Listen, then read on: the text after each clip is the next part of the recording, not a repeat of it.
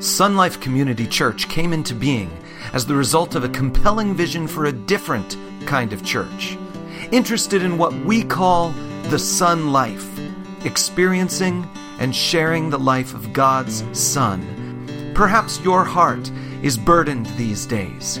We invite you to allow the Word of God through the words of this message to bring rest to your soul and joy to your heart.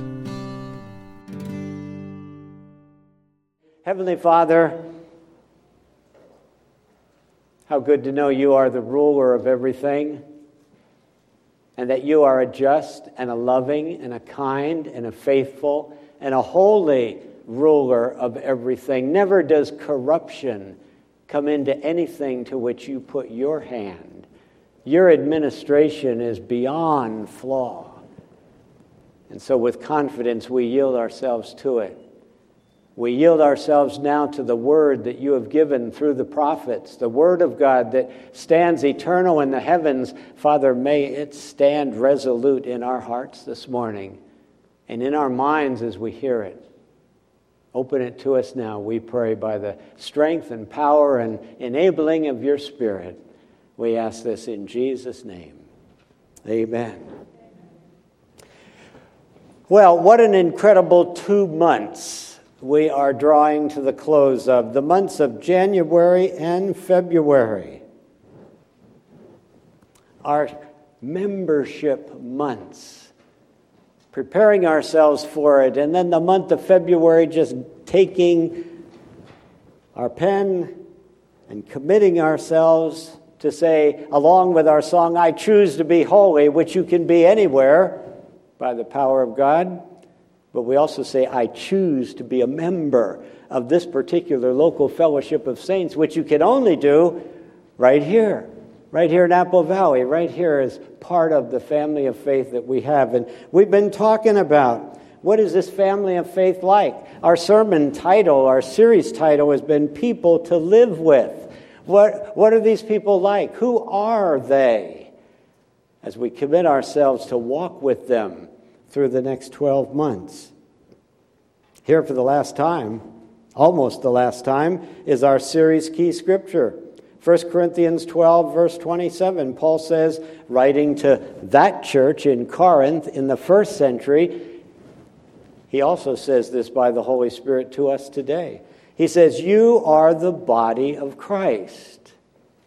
You are the body of Christ, Sun Life Church, and each of you is a part of it. Nobody who belongs to Sun Life Community Church comes here on a Sunday morning to watch the church do its thing as though they're outside it. They come here on a Sunday morning to participate in what the church of which they are a member is doing and will do, and, and they see themselves, each of us, are a part of it. So each of us who've signed our membership roll, will take a unique role in the 2023 version of Sun Life Community Church, of this family of faith. Now, for the last six weeks, we've been asking the question who are we? What kind of people are the people who make up Sun Life Community Church? And just the way it's worked out, every one of our descriptors has started with the letter R. We see here, so far we've seen the people who make up Sun Life Community Church are reborn people, resilient people, responsive people, reflective people, resolute people, and just last week we saw they are reverent people. Now, those are some pretty awesome characteristics for a church of Jesus Christ. Here's today's addition to the list, today's key identification. The people who make up Sun Life Community Church are redeemed people. People redeemed, that is, set free from the penalty, power, and practice of sin. So we're changing from ours just a little bit to peace to fit them in here today. But think about that. We here in this place, you and I, as we commit ourselves to the things we commit ourselves, as we say this statement on this membership sheet is true of each of us, then that means we have placed our faith. That's what the first line says. We have placed our faith entirely in Jesus Christ as our Savior from the penalty of sin. See, we're redeemed people. The dictionary that's embedded in my son in my Microsoft Word program says that the word redeemed means to be converted, released, liberated, freed, even emancipated. In a word, it means to be delivered from bondage or control. Now, as we start this message consistent with that definition and accurately describing the delight of a redeemed soul, is today's key verse. And this morning we have something for our key verse we've never had before. Have you noticed it already? It's not a Bible verse. Can you imagine? Can you imagine me preaching a message and say, here's our key verse of the day, and it's not actually a Bible verse, so I didn't call it our key scripture. I just said, here's today's key verse. It's a verse that was written by an incredibly godly woman. A godly woman who was born in 1820 and died in 1915. During the course of her life, and this was a person who lived her whole life blind never saw the light of day, but she saw the light that is Jesus Christ. She gave her heart to Him, and through the course of her lifetime, she wrote nearly 8,000 gospel songs and hymns. Any old hymn book has a whole bunch of songs written by Fanny Crosby. Well, here's a verse that she wrote. The first verse of a song that is entitled simply Redeemed. And here's how it goes. You got it right there before you. Redeemed, how I love to proclaim it. Redeemed by the blood of the Lamb. Redeemed through his infinite mercy, his child, and forever I am. How many of you have ever sung that? Okay, a few of you, the aged ones here. Redeemed Redeemed, how I love to proclaim it, to tell everybody about it. Redeemed by the blood of the Lamb, no other way. Redeemed through his infinite mercy. If God were not merciful, we would be lost eternally in our sins. His child now, and forever I am. As she wrote those words, she was seeking to express the joy and wonder of one who has been indeed set free because of Christ's sacrificial death on Calvary. Had she lived 108 years longer, she could have honestly and eagerly signed our Sun Life membership commitment this very year. If she had just held on for 108 more years and had found her way to Apple Valley, she could have brought that kind of enthusiasm into our fellowship and says, Let me sign, let me sign. I'm one of those redeemed ones. And everything else it says, I believe. You see, we here in this place are redeemed people, people who have been set free from the penalty and the power and the practice of sin. Now, this morning, I just want us to rejoice in each one of those redemptions as we look at them one by one, and then ask the Holy Spirit to just reveal to us how fully redeemed are we in each of these areas? And do we love to proclaim it? Do we love to tell others about the fact that people can be redeemed from such things, is what we're going to talk about this morning. So here we go. First of all, we would and should rejoice in the fact that we, or let me say it of you, you I rejoice in this fact, getting to pastor a church like this. You have been redeemed from the penalty of sin. Sin, which is the umbrella word for anything and everything that violates the will and the ways of God, brings fearsome consequences. You have been redeemed from the penalty, the fearsome consequences, the ultimate consequences of sin. You see, when Adam and Eve sinned in the Garden of Eden, God condemned them to death physical death, and also what can be called spiritual death. Physical death is death of the body in this world, death of the soul both in this world and in the world to come, is spiritual death. The soul died, their ability to relate to God spiritually. Instead of being spiritually alive, they were now spiritually dead, even though they might live for hundreds and hundreds of additional years physically. Here's how the apostle Paul expressed it in his epistle to the Romans. Romans 5:12. He said this, "Now sin entered the world through one man." Know how we sang the song I choose to be holy? There came a day, and it's hard to fathom why and how, but Adam and first his wife Eve made a choice to no longer be holy to no longer be completely dedicated, committed to the will and the ways of God as they've been revealed to them, and they made a choice to violate the very guidelines, the very commands God had given to them, and that violation is called sin. And so Paul says sin entered the world through one man, and death through sin, and so death came upon all men, for all have sinned. Sinful thinking and living became the default position of the human race. From Adam's time onward, human beings have been born into sin.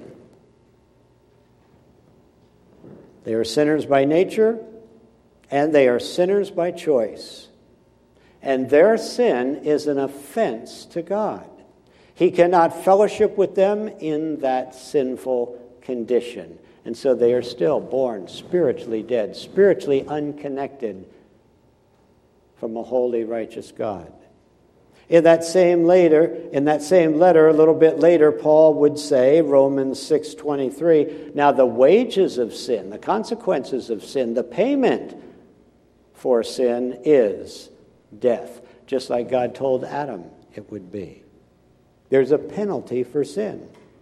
In the eyes of God, human beings resemble a man who, who has somehow escaped from death row. Now, that's pretty hard to do, so we're just imagining that.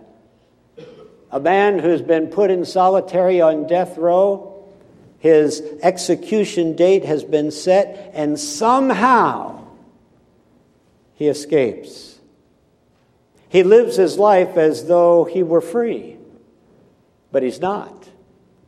A death sentence hangs over his head. He is condemned, and he knows that when he is recaptured, that sentence will be carried out. Whenever he thinks about his fate, he trembles. It's a terrible thing to live under the penalty of death. A terrible thing to know that it's only a matter of time until that judgment is carried out. And that's how all sinful human beings live. There's an inner guilt that hounds them, and there's a future judgment that haunts them. What a joyous thing it would be if man could be set free, that is, redeemed from such a fate. And such a thought would be more than enough to cause a blind believer like Fanny Crosby to pick up her pen and write, Redeemed. How I love to proclaim it to anybody who will listen. You see, and that's the very thought that mankind's loving Creator has revealed to be residing in his mind. Oh, redeemed. How I would love to provide it says the Father. You see, God the Father not only conceived, but he carried out a plan to actually do the thing that would provide such redemption. Something that could set the members of Adam's fallen race free from the death penalty of sin. God would send his own beloved Son. He would send his own beloved Son to take man's place on death row, as it were, and take man's punishment for him. Here's how Paul explained it in his second letter to the Corinthians.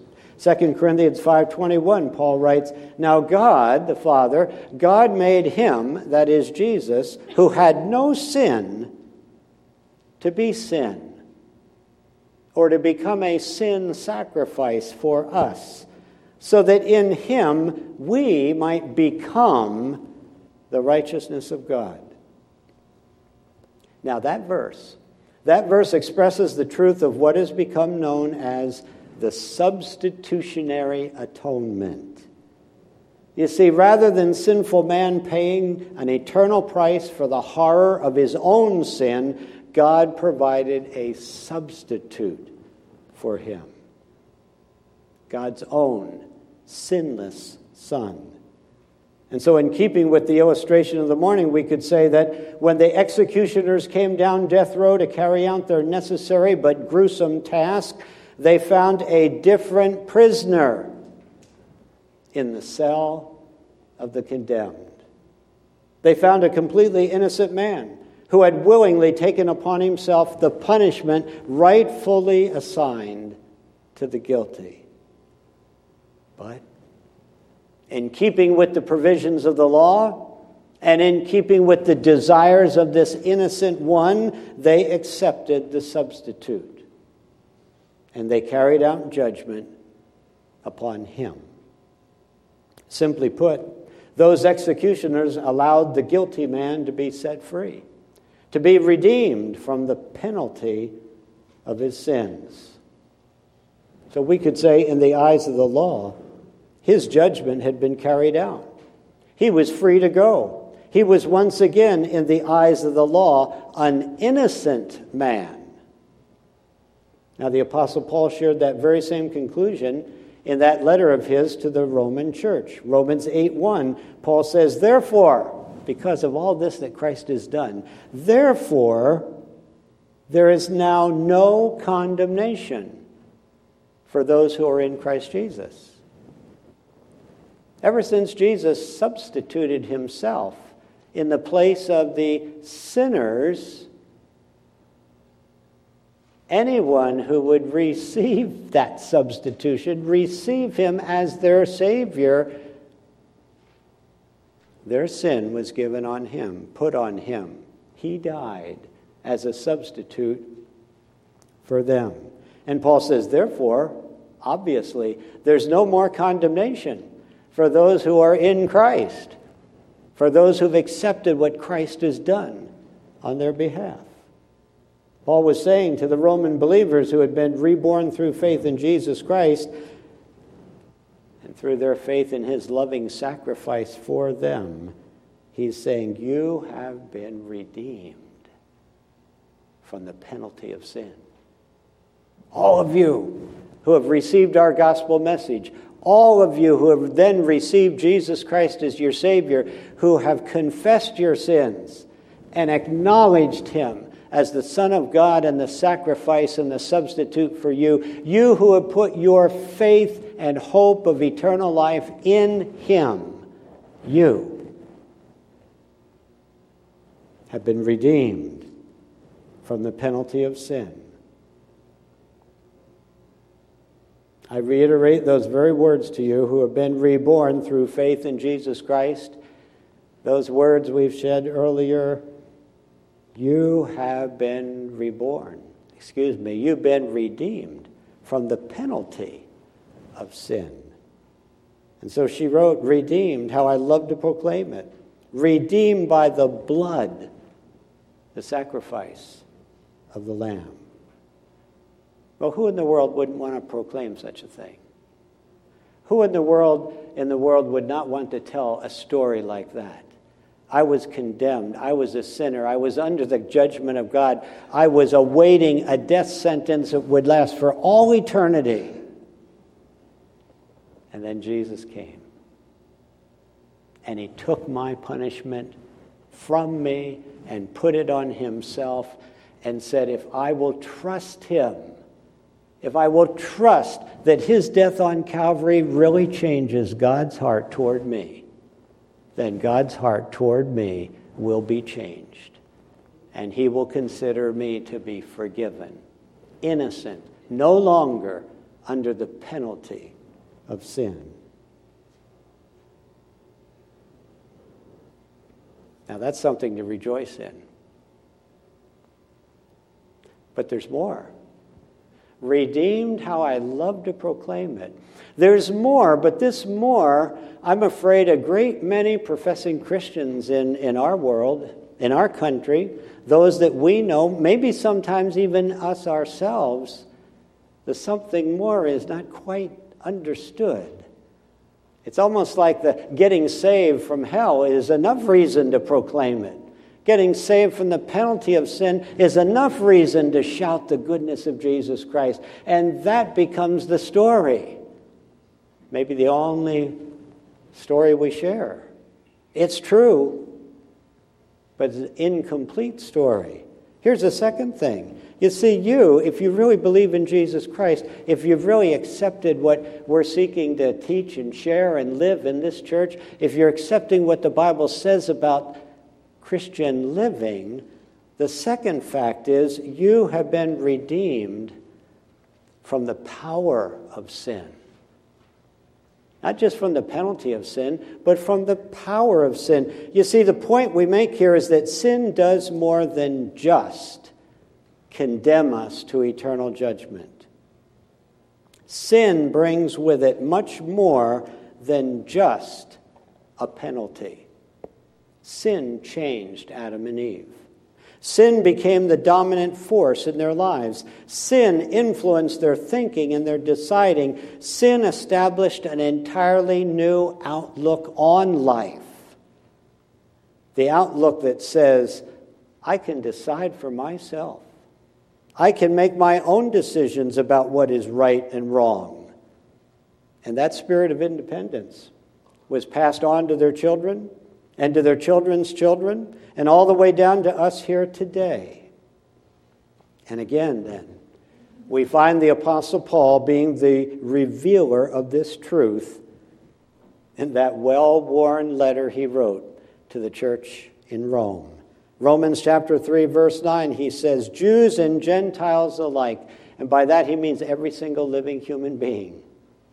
Everyone Jews and Gentiles, that covered them all. They are all under the power of sin. That's the way the New Living Translation puts it. The NIV just says, they're, they're, and the King James says, they're, they're all under sin, under it, affected by it. But what comes immediately afterwards what Paul shares about the ugliness of the lives lived by those who are sinners, it becomes pretty clear that those additional words clarify some things. Jews and Gentiles alike are all under the power of sin.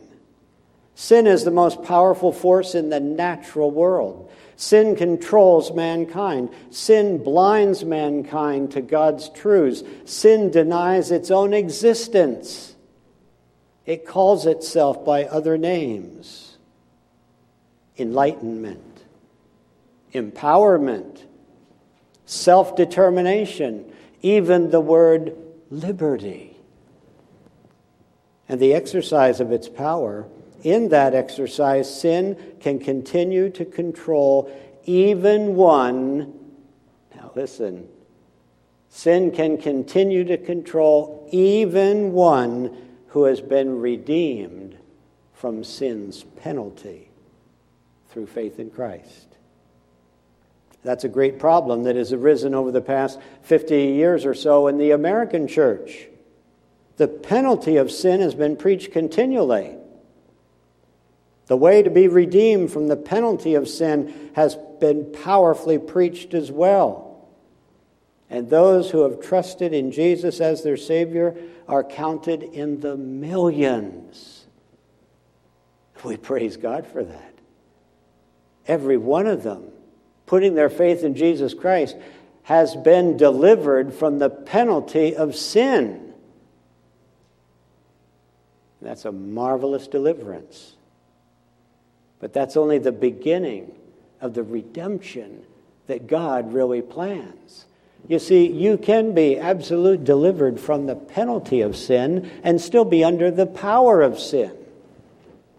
Still have sinful thoughts, still have sinful actions, still have sinful notions. Even like those that say, "Man, I gotta, I just got to carve out my own life for myself." That own, that spirit of my life is still under my control. I'm responsible for it. I need to function and and show myself to be a self determined person. Those are all thoughts that come from sin.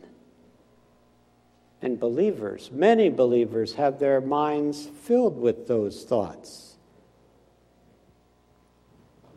You see, it's possible to be redeemed from the penalty of sin and to rejoice in that, but still be as bound in sin as before they accepted Christ. And so believers like this run hot and cold. They join the church and they fall away. Their desires in this world about what they are seeking have changed very little. They are like the man who, being delivered from death row, still carries around with him a murderous heart and a vengeful spirit. And you might find him later in life doing the very same thing, taking the very same steps, committing the very same crime that put him on death row in the first place.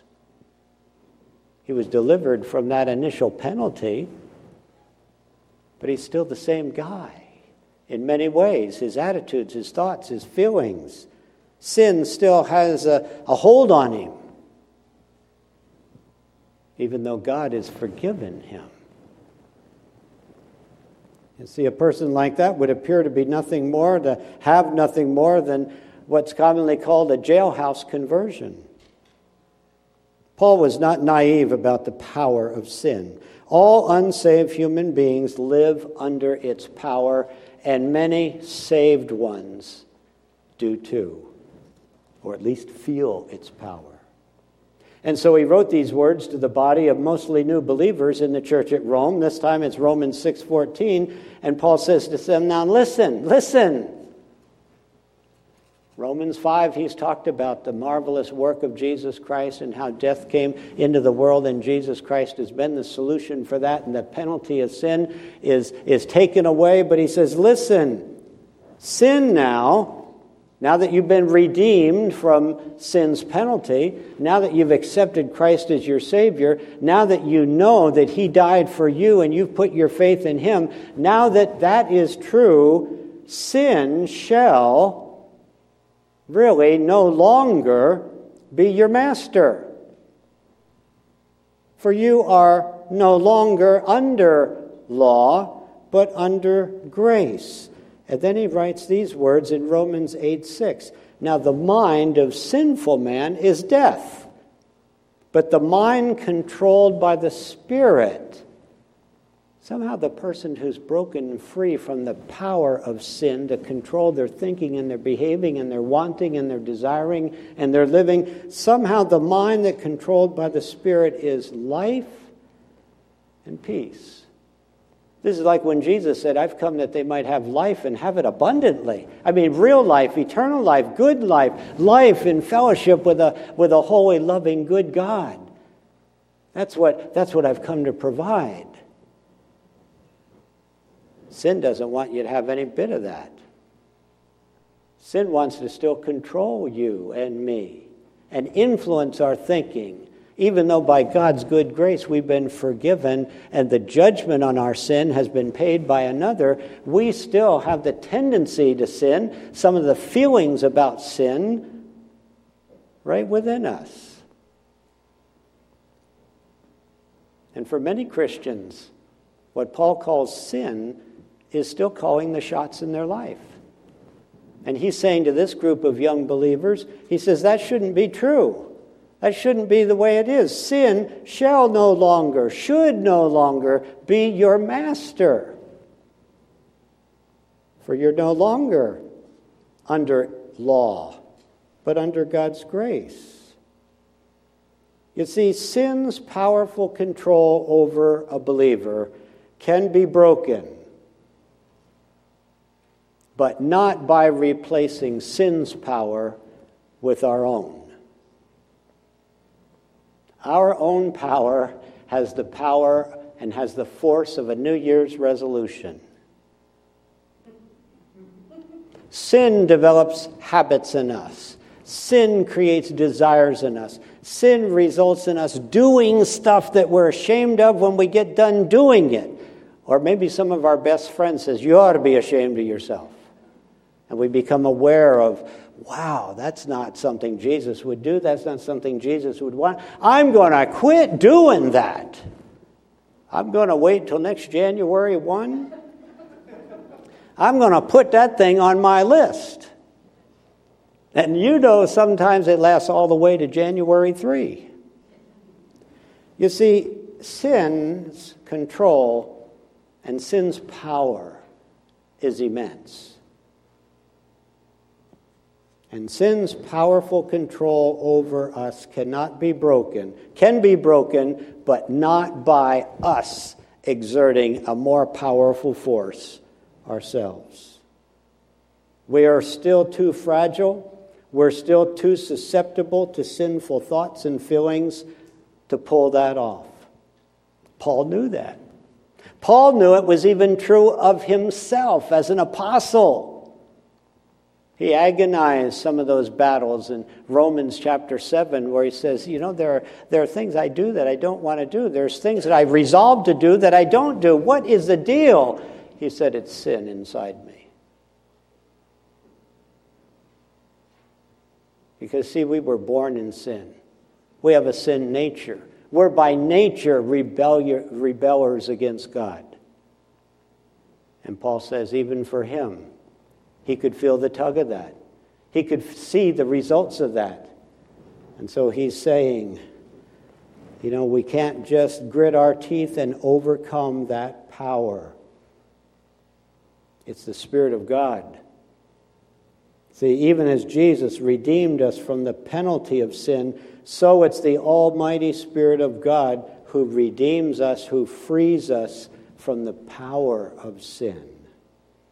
The power of sin is overcome as we consciously and willfully yield our lives to the person of the Holy Spirit, who Jesus, our Savior, sent to walk with us through this world and to bring a kind of uh, divine power that we can't generate from within ourselves. The very power that falls flat on its face in front of sin, sin's temptations is, is not the power that wins the war. The Holy Spirit brings a power that is so, so much greater than that. Divine power and when He is guiding our steps, we can actually break the power of sin that controls us and guides us, and, and it's a marvelous redemption. You've been redeemed, we could add, from the power of sin itself. Oh, how I love to proclaim that. And then, just a third thing as we close here this morning. Thirdly, we can rejoice together you can rejoice with me that you have been redeemed from the practice of sin. Now, that's just a logical outcome of being redeemed from the power of sin. Once the power of sin is broken, all of us want to live lives that honor God, right?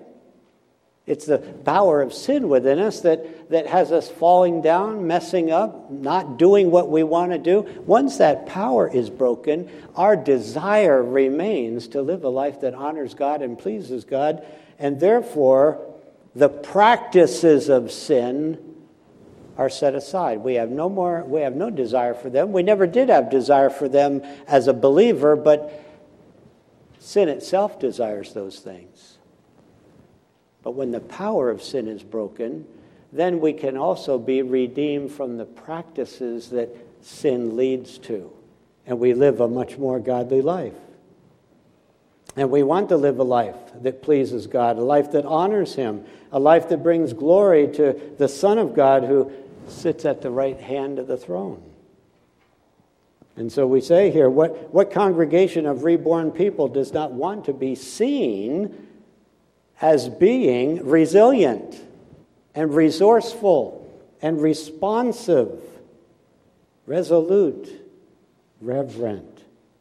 All of those things actually characterize those who have been set free from the power of sin and have been made free to do the very things that God wants them to do.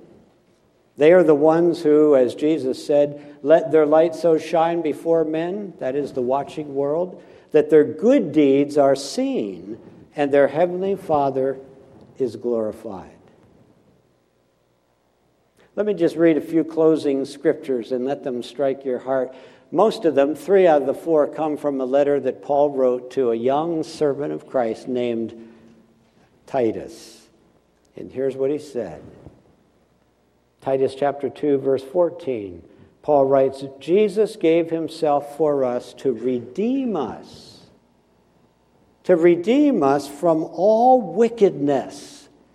See, not just from hell, not just from the penalty, but to redeem us from all wickedness. That is the power that wickedness would have over us and the doing of things that are wicked in the eyes of God. Jesus gave himself for us to redeem us from all wickedness and to purify for himself a people who are his very own, who are eager to do what is good.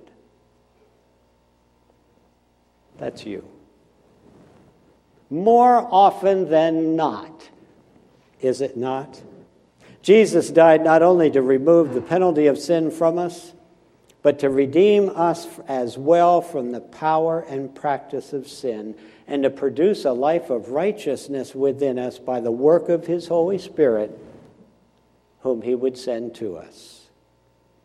Titus, we read then, Titus 3 8 says this Those who have trusted in God should be careful to devote themselves to doing what is good. That's the attitude of a of a redeemed person.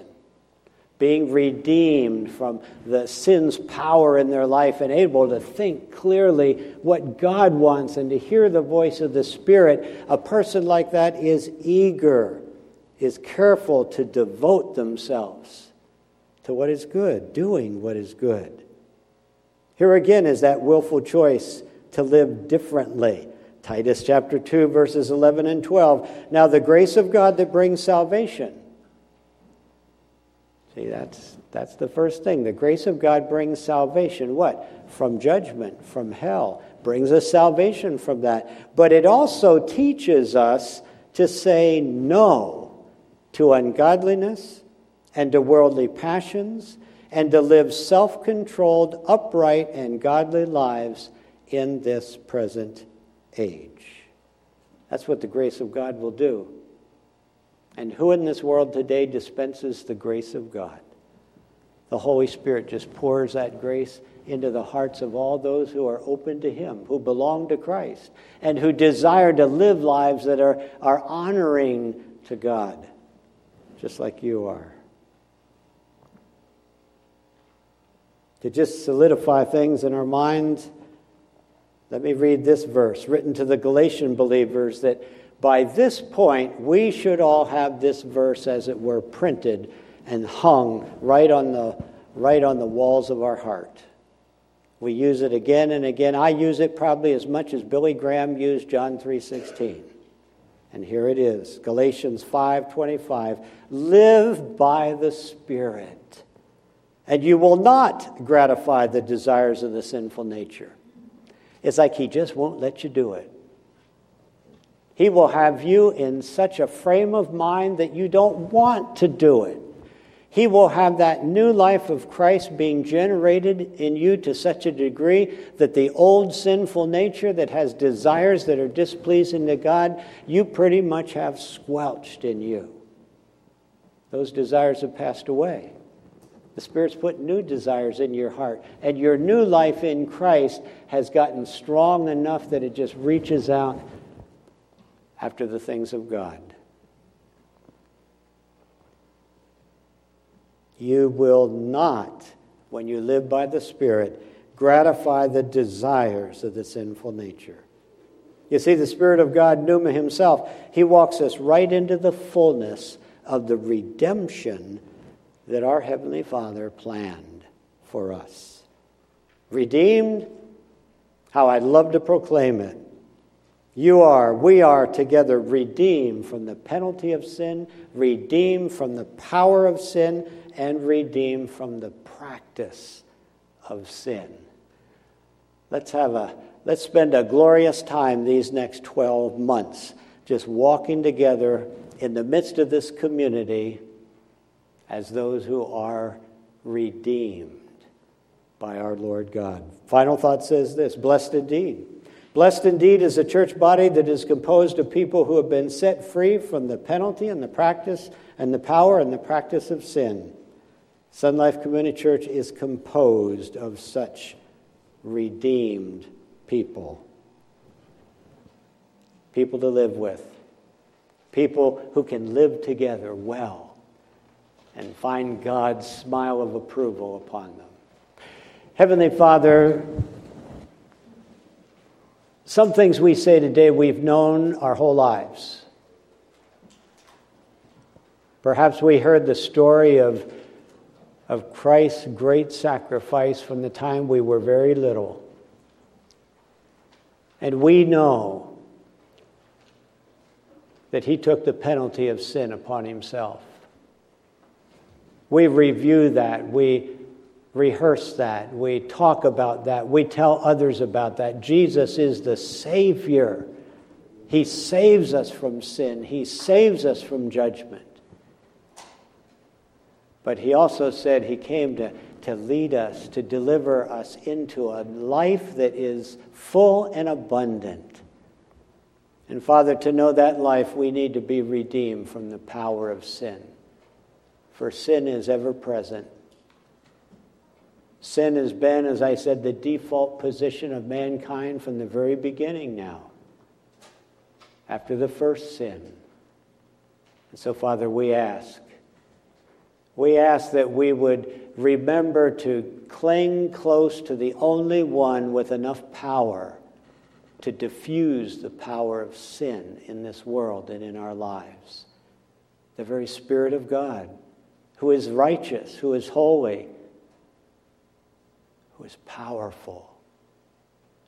Father, we yield ourselves as a congregation to, to His control and, and ask that the, the power of sin in us would be weakened and the power in us that comes from God Himself would become more and more prominent. Father, when we gather together as a congregation, we like to say all of this worldliness is shut outside the four walls of this room. Well, Father, may that be true more and more when we go out beyond the four walls of this room. To say the Holy Spirit is squelching the power of sin in our lives.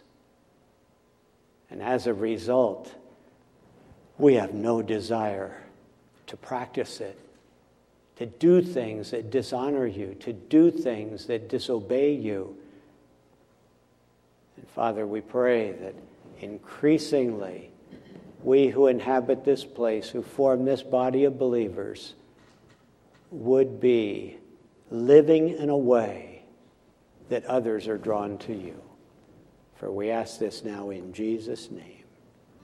We hope this message has inspired you to live the sun life together with us.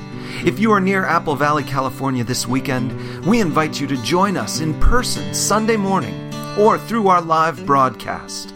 All the details are on our website at sunlifecommunitychurch.com.